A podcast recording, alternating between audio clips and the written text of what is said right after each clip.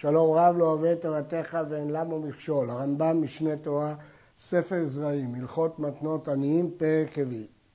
בפרק זה עוסק הרמב"ם במצוות לקט, פרט ועוללות. איזהו לקט?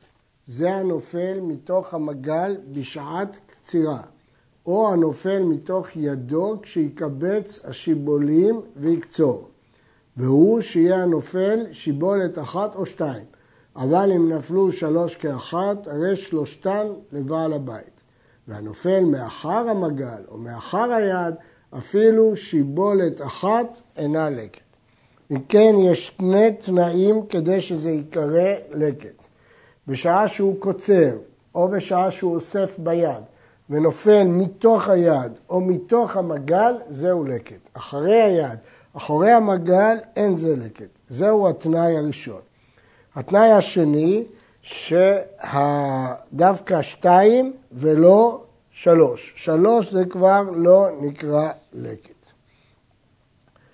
אה, הרמב"ם מדבר על קצירה במגל, ופה יש שתי אפשרויות, או נופל מתוך המגל, או מן היד שאוחזת בשיבולים בשעה שהוא קוצר במגל, אבל בשני המקרים הוא קוצר במגל. או שזה נופל מהמגל, או שזה נופל מהאיסוף של השיבולים ביד לקראת חיתוך המגל. בהמשך הרמב"ם מתייחס לקצירה בדרכים שונות. לגבי תוך המגל, ברור שמדובר בכל השיבולים שנכנסו בתוך העיגול של המגל ואינם מאלה שאחז אותם בידו. אם הם נפלו בכיוון של הקציר, יש להם דין לקט, אם הם אחת או שתיים. הדין ברור שרק שיבולת אחת או שתיים, אבל שלוש כאחת אינם לקט. יש להדגיש שהרמב"ם אמר נפלו שלושתם כאחת. נפלו שלושתם יחד, שלושתם כאחת, אז הם לא לקט. היה קוצר בידו, בלא מגל. מקודם דיברנו שהוא אסף ביד וחתך במגל. עכשיו מדובר שהוא קוצר בידו, בלא מגל. כמובן דברים שדרכם לתלוש אותם בידו. הנופל מתוך ידו אינו לקט. הדין הזה, כאשר הוא קוצר ביד, הוא לא לקט, לא נחשב, כי זה לא מתוך מגל. אבל התולש דברים שתולשים אותם, הנופל מתוך ידו לקט. אם הוא לא קצר, אלא תלש דברים שאין דרך לקצור, אלא דרך תמיד לתלוש אותם, כאן זה כן לקט. היה קוצר או תולש דבר שדרכו להתעלש, ואחר שקצר מלוא זרועו תלש מלוא קומצו, היכהו קוץ, ונפל מידו על הארץ, הרי זה של בעל הבית. מדוע? מכיוון שזה אנוס, זה לא נפל מידו במקרה, נפל מידו בגלל הקוץ. כיוון שזה אונס, זה לא לקט. כך מפרש הרש.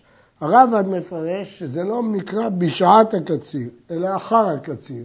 והרמב"ם לא משמע החילוק הזה. היה קוצר, ונשארה שיבולת אחת, ולא נקצרה, ונקצרה כל סביבותיה. כל סביבות השיבולת נקצרו, ואחת לא נקצרה. אם היה ראשה מגיע לקמה שבצידה ויכולה להיקצר עם הקמה, הרי של בעל השדה, ואם לאו, הרי של עניים. מה פירוש הדבר? הרמב"ם מפרש בפירוש המשנה, כשקוצרים תבואה, לפעמים נשארת שיבולת אחת בארץ, שפלטה המגל, וקצר כל מה שסביבה. אמר שאם הייתה מגעת לקמה עומדת, דינה כדינו, והרי שבא לבית. כאילו שהוא קצר עד שם, ואת השיבולת הזאת הוא השאיר לקצירה הבאה.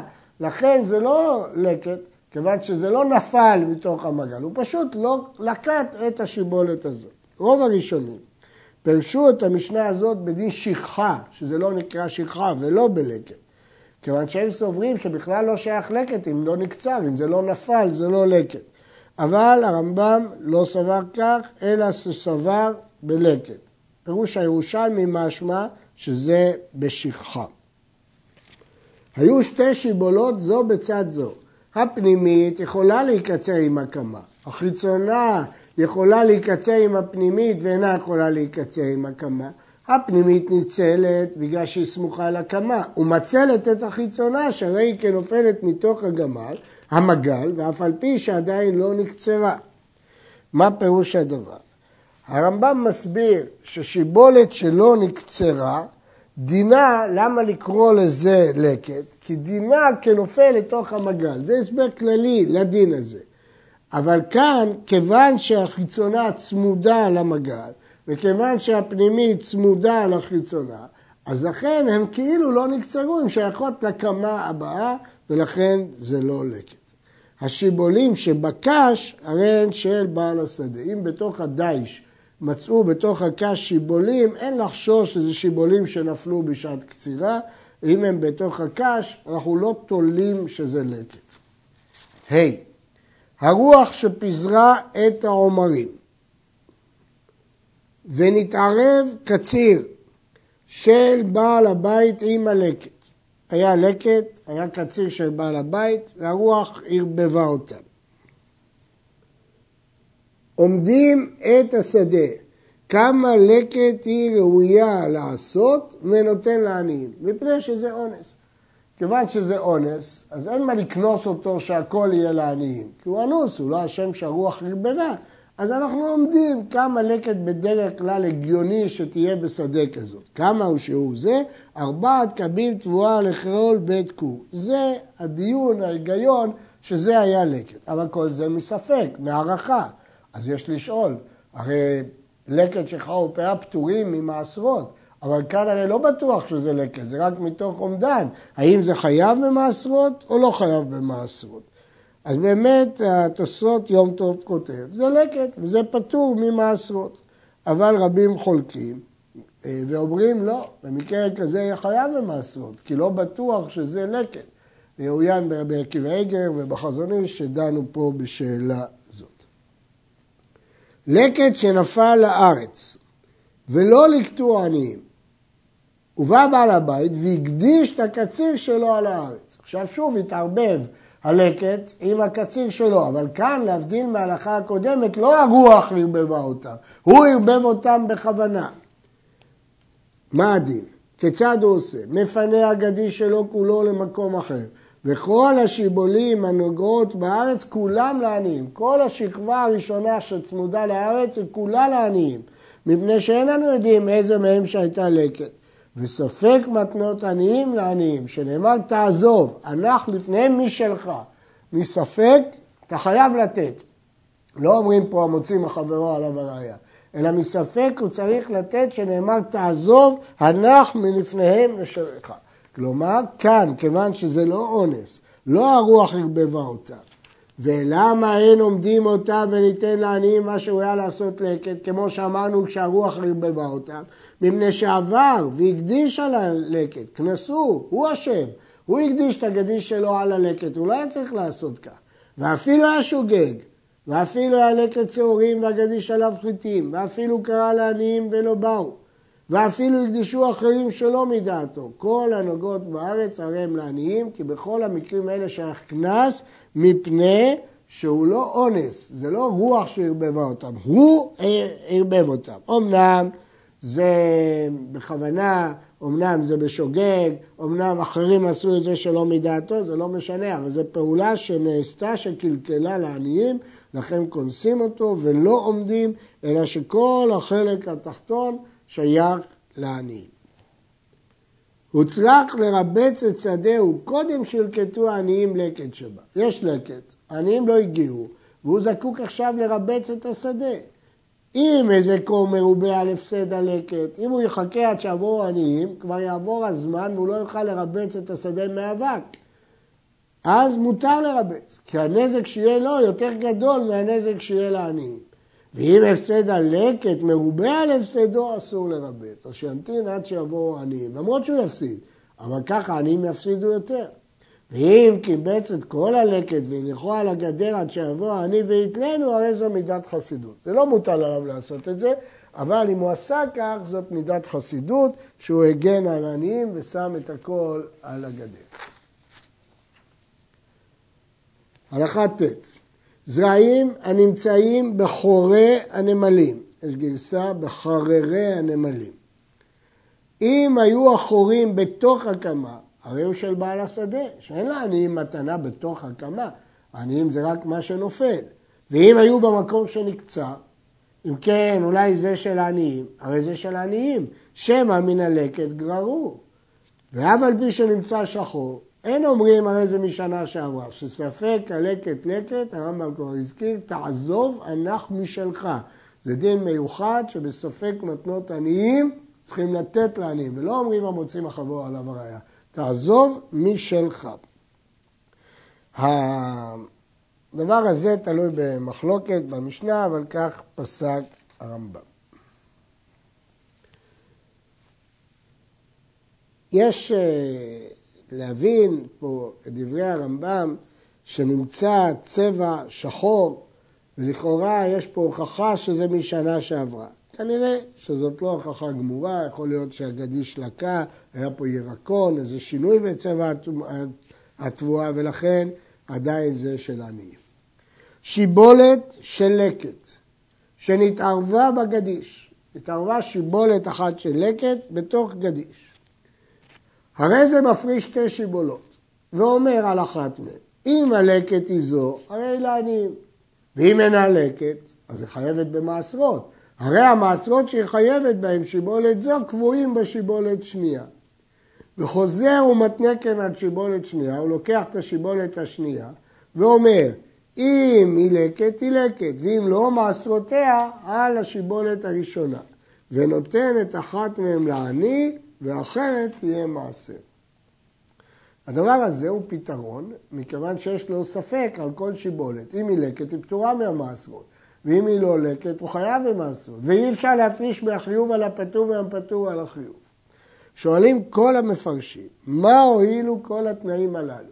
הרי כשיש לו שתי שיבולים, אם זאת שהוא נותן היא לא לקט, היא חייבת במעשר, אז איך הוא יכול להגיד מהשיבולת השנייה? הרי אולי השיבולת השנייה היא לקט, ואם היא לקט אי אפשר, היא פטורה ממעשר, ואי אפשר להפתיר, להפריש מן הפטור על. אז מה יעזור שהוא לוקח שתי שיבולים? ולכן המפרשים נבוכו מאוד אה, בדברי הרמב"ם. הפתרון הפשוט ביותר זה לומר, מה שהרמב"ם אומר ולוקח קבועים בשיבולת שנייה וחוזר ומותנה כן על שיבולת שנייה, לא על השנייה, אלא על שלישית. כלומר, בעצם הוא לוקח שלוש שיבולים, ואז הפתרון הוא פשוט. הוא לוקח את הראשונה, ואומר אם היא לקט, אז היא שייכת לעניים, ואם לא, היא חייבת במעשרות, והמעשרות שלה לשיבולת השנייה. אחר כך הוא לוקח את השיבולת שנייה ואומר, אם היא לקט, אז היא שייכת לעניים. ואם היא לא לקט והיא חייבת במעשר, אז יש שיבולת שלישית שממנה אני מפריש עליה מעשר. ואז הוא יכול לתת את שתי השיבולים הראשונות לעניים. אבל בלשון הרמב"ם זה קשה, כי הרמב"ם אומר בפירוש על שיבולת שנייה, ולכן יש פה בעיה. נקרא את הניסוח הזה, כפי שראינו, אה, זה לא מובן. הכתי קשה, הרי כל אחת משתיהן ספק לקט, ספק מעשר. נמצא מאכיל את העניים, ספק מעשר, ולכן זה לא ברור. מוכרחים לומר שהייתה פה שיבולת שלישית, אבל בלשון הרמב"ם זה קשה מאוד. לא יזכור אדם את הפועל על מנת שילקט בנו אחריו. מה הפירוש? הוא עושה הסכם עם פועל, והוא אומר לו, אתה תקבל משכורת, וחוץ מזה הבן שלך ילקט את הלקט. למה לא יעשה?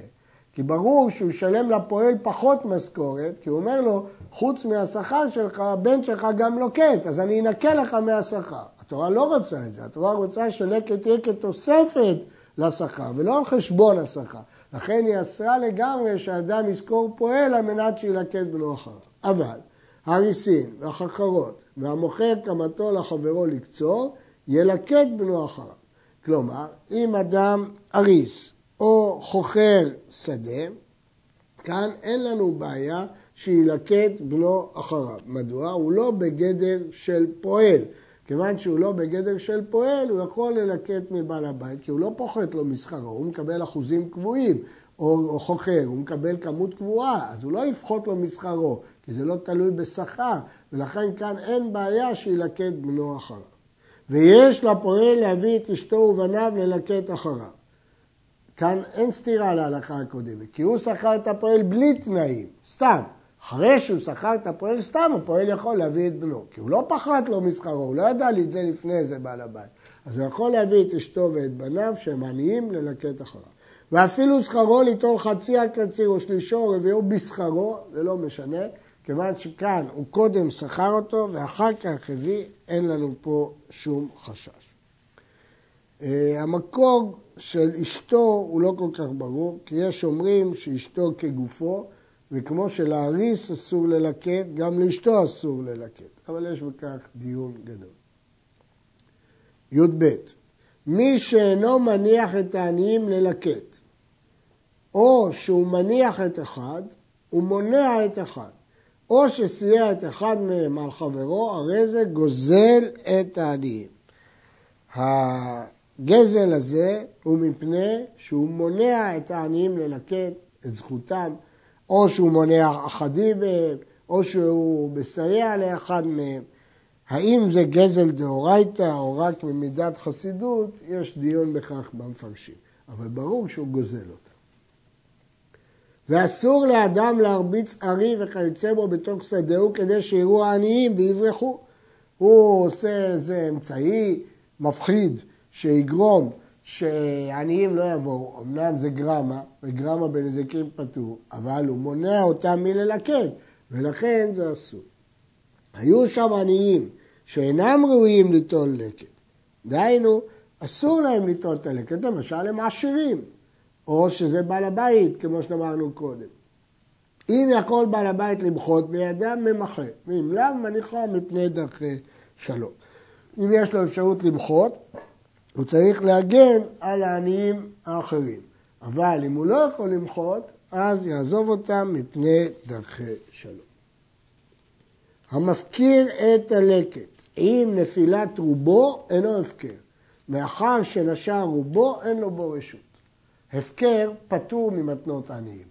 אבל אחרי שכבר רוב השיבולת נפלה, אז כבר חל עליה שם לקט. כיוון שחל עליהם שקט, זה לא שלך בכלל, זה מתנות עניים. אתה לא יכול להפקיר. כי כבר חל על זה שם לקט. אז אחרי שנפל הרוב יש שם לקט, ברגע שנפל שם לקט הוא לא יכול להפקיר. מכאן עובר הרמב"ם לדון בדיני פרט. איזה הוא פרט? זה גרגר אחד או שני גרגרים הנפרטים מן האשכול בשעת בצירה. כמו שיש לקט בשיבולים, יש פרט בענבים. אדם בוצר ונפלו לו גרגיר או שניים. כמו שאמרנו בשיבולים, שיבולת אחת או שתיים. נפלו שלושה גרגירים בבת אחת, אינו פרק. היה בוצר וחרט את האשכול והוסבך בעלים ונפל לארץ ונפרט, אינו פרק. כיוון שמשהו נפרט זה מחמת שהוא הוסבך בעלים, זה לא פרט רגיל. פרט רגיל זה רק שהוא נפרט מחמת הבצירה, אבל פה הוא נפרט מחמת שהוא הסתבך בעלים, לכן זה לא פרט. היה בוצר ומשליך לארץ. כשמפנה האשכול, האשכולות, אפילו חצי אשכול הנמצא שם, פרט. וכן אשכול שלם שנפרד שם, הרי הוא פרט.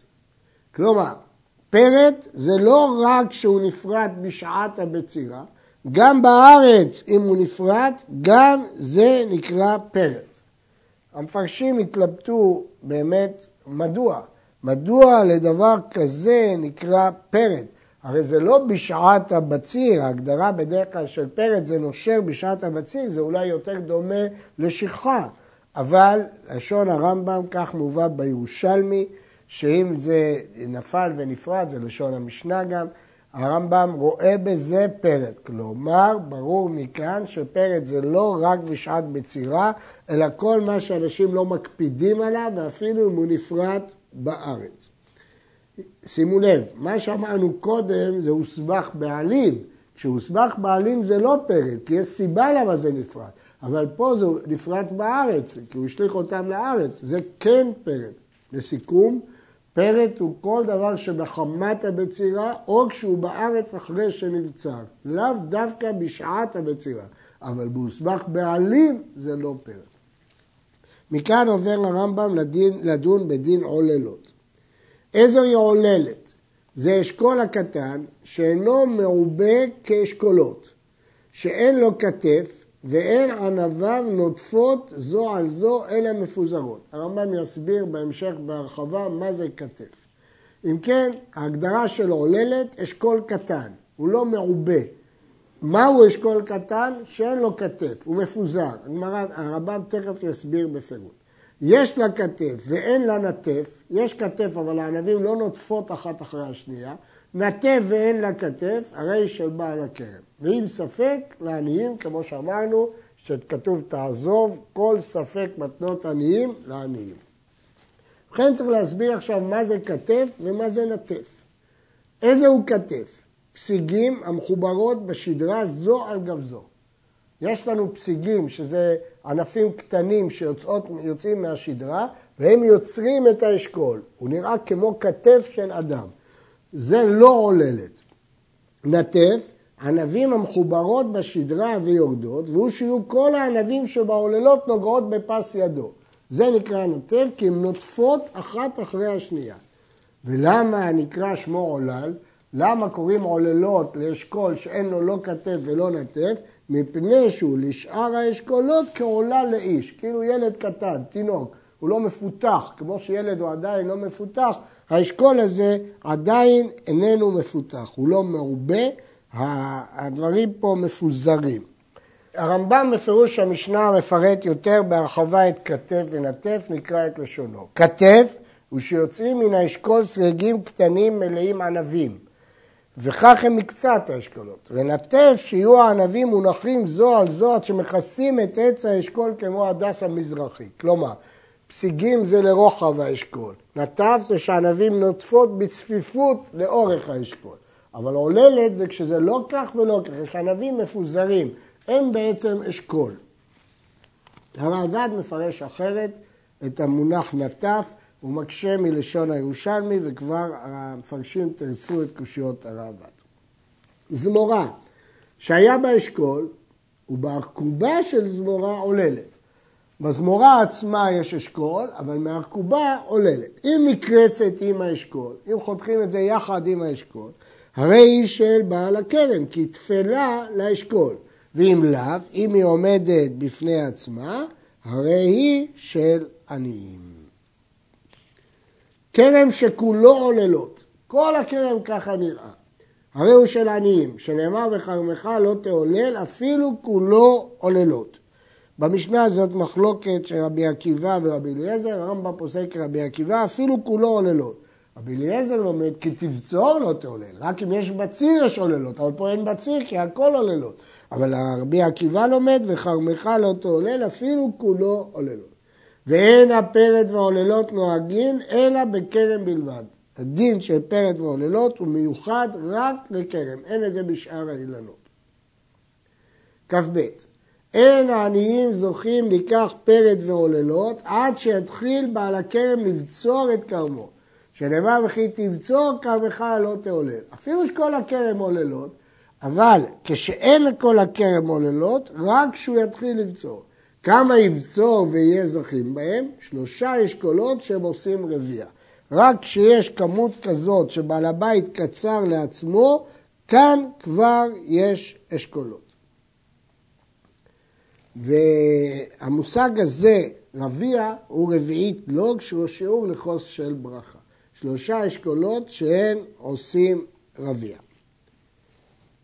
המקדיש את כרמו, עד שלא נודעו העוללות, אין העוללות לעניים, כי הוא הקדיש לפני זמן החיוב, וההקדש פטור מעוללות.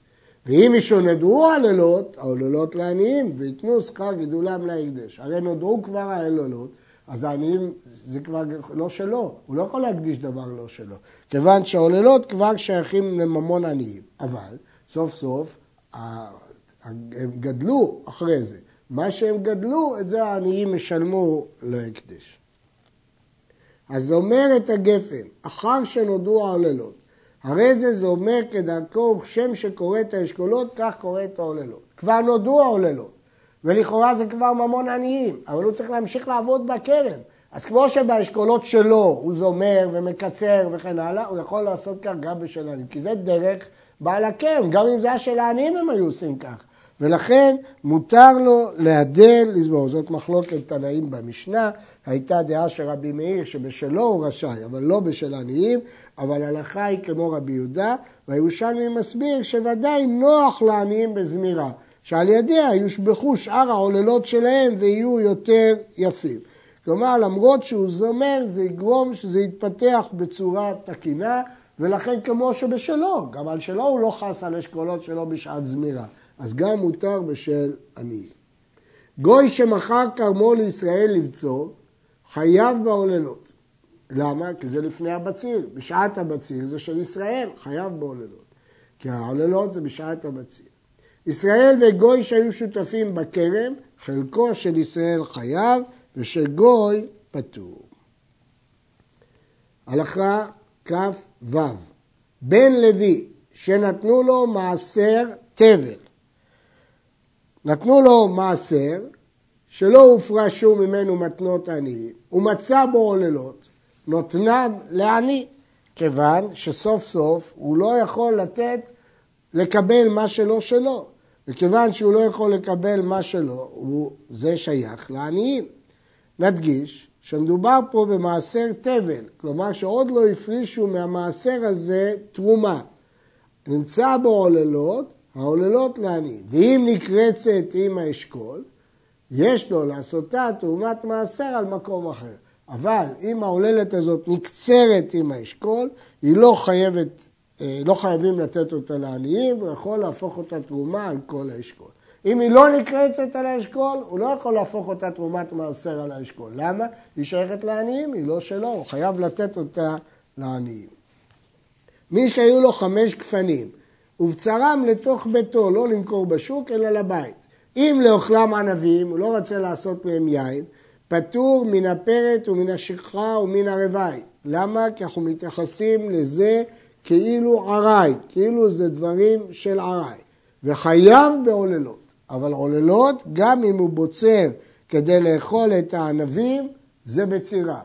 לעניין שאר הדברים, בצירה שלא ליין לא נחשבת בצירה. אבל לעניין עוללות, זה חייב גם בצירה כזאת שזה לאכילה. ואם בצרם לשתות יין, חייב בכל, אלא אם כן שייר מקצתן. יש להעיר שהפטור לרוואי הוא מהירושלמי. אבל רבים התלבטו, מה פתאום פטור ברוואי? הרי שנה רביעית חלה על כל הכרם. אז מדוע בכרם שלא ליין פטור מרוואי? כנראה שרק הגדרה של כרם ליין נחשב רבעי.